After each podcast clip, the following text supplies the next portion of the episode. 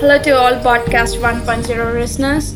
I'm Namrata and I welcome you all to the Foundation series on chatbots. Episode content powered by Wassoch, a contextual content solution provider for green businesses in science and art fields.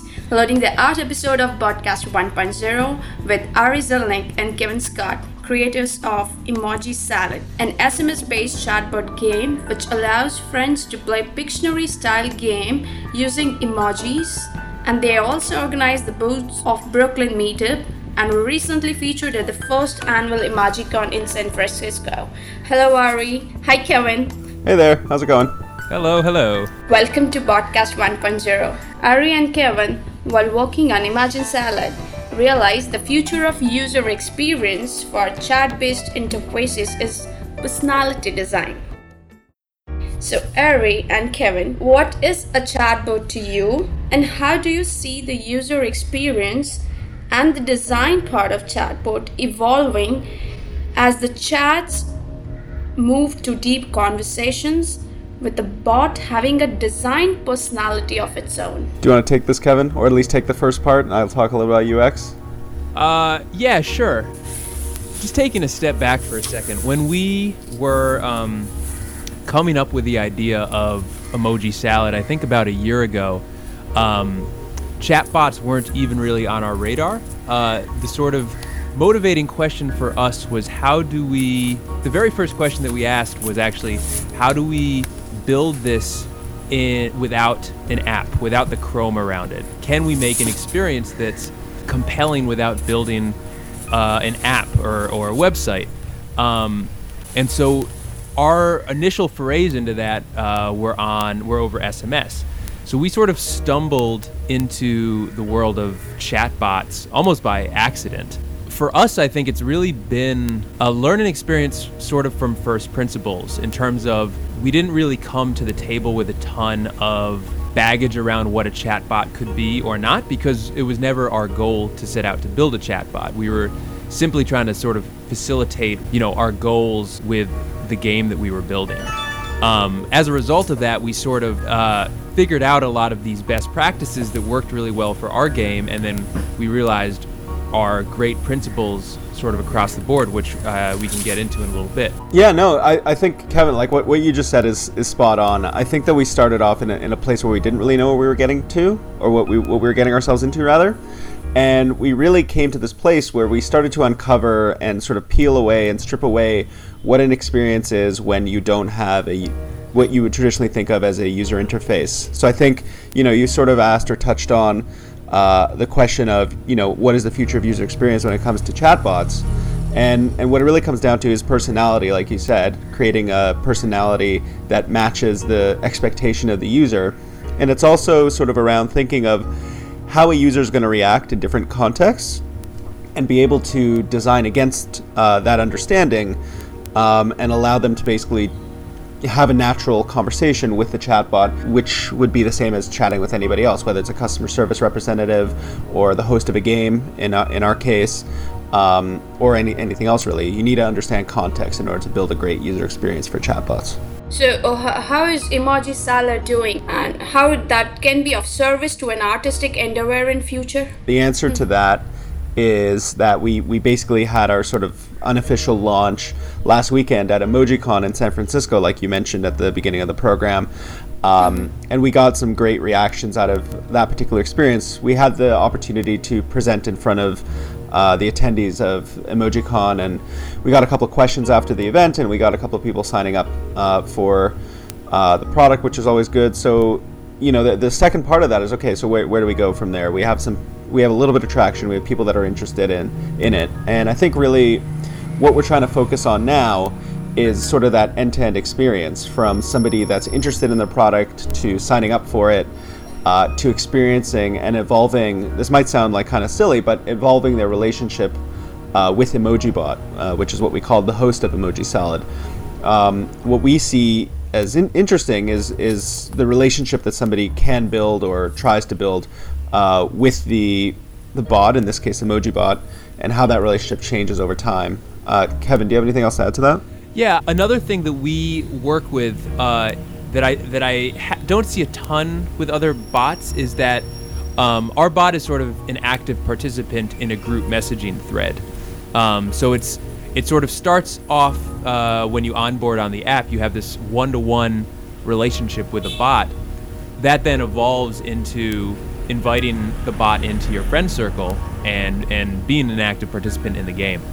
Um, and so uh, we, we ran into, you know, we really iterated on what sort of personality went with that, um, which we can also get into later on. Um, but uh, you know, I think that was really key for us to making it a compelling experience. The last thing I'll say on that is um, we gave the bot more uh, reminders whenever the game would sort of go dormant.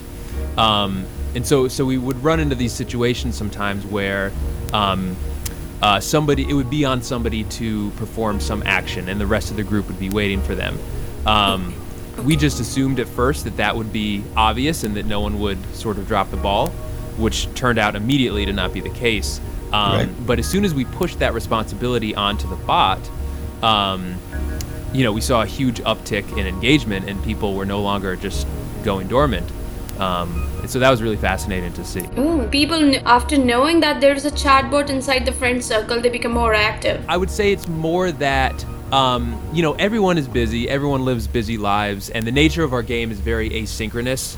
Um, and so we would get into these situations where people would forget that they were it was their turn, um, and they would just walk away, and then they would leave the rest of their friends hanging. So just by um, being able to send them a text message, you know, an hour later, or a day later, or a week later.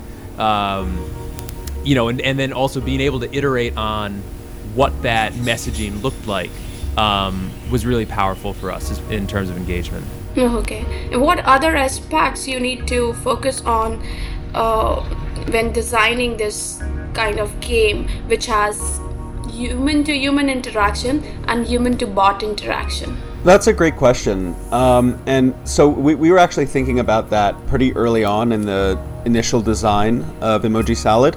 And one of the things that we did, uh, which helped us out a lot early on, was before we even wrote a single line of code uh, or anything like that, before we drew out any specific workflows, what we actually ended up doing was just creating a group text message chat with some of our friends and us, obviously.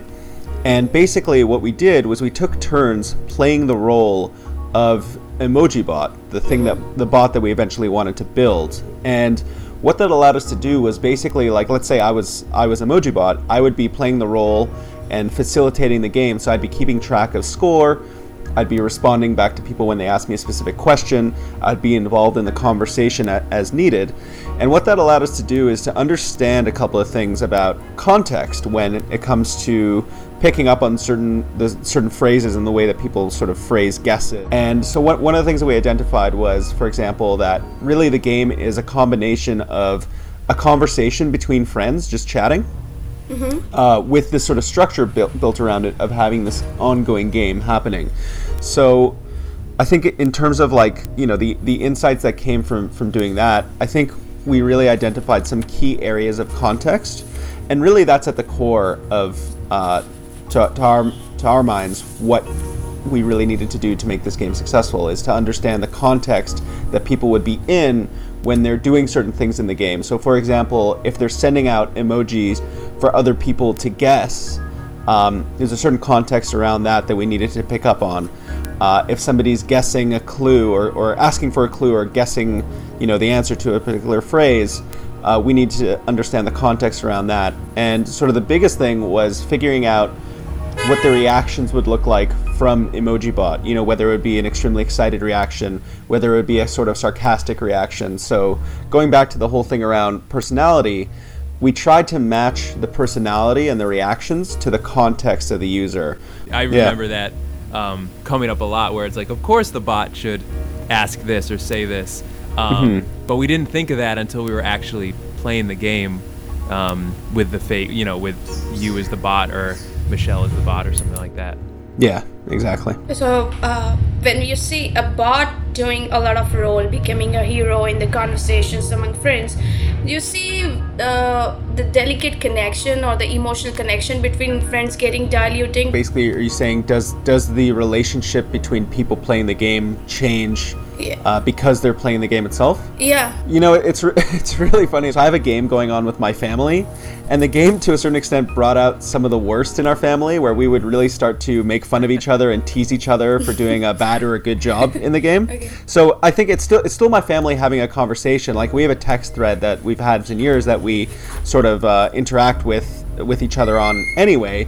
Uh, but this game added a new layer to our conversation where we were sort of had we had this more focused approach to our conversation, um, whether whether good or bad, and we were able to sort of all talk about this one topic, which is the game. So we had this shared experience, which was cool. Uh, so, uh, what insights have you drawn right now, and uh, how the art world can benefit from this uh, research or this understanding that you are getting through observing and developing a bot that interacts with humans? So I would say one very specific thing that we noticed very quickly was how much of an effect the personality of the bot can have on a conversation. So Right. the first iteration of our bot was a real asshole.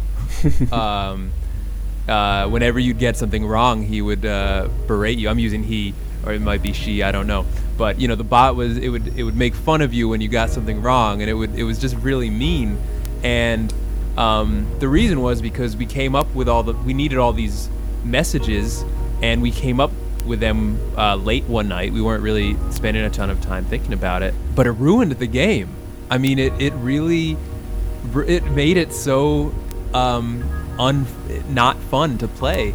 For me, it was like it really struck me how much of a role um, something like that plays in in how you feel about the experience. Okay, so I see the bots are evolving. So, what do you think? When is the right time to get them full fledgedly into the art world or, or say entertainment world? So, I mean, I, I feel like we are, you know, we are in the infancy of, of this. As, as a developer, one of the huge limitations that I see in the bot space is um, just not great uh, NLP support yet. Um, and so, you know, a lot of the most effective bots um, are very prescriptive with with what the options are that they give the user. You know, I think when that changes, I think you're you're going to see an explosion of of opportunities to apply this in art. That all being said, I still think there's there's tons of opportunities. Like our game is a perfect example. Um, you know, we could have built an app, we could have built a website. Um, we chose to build a bot that had no that just sort of lived in the ether, um, and it's perfect.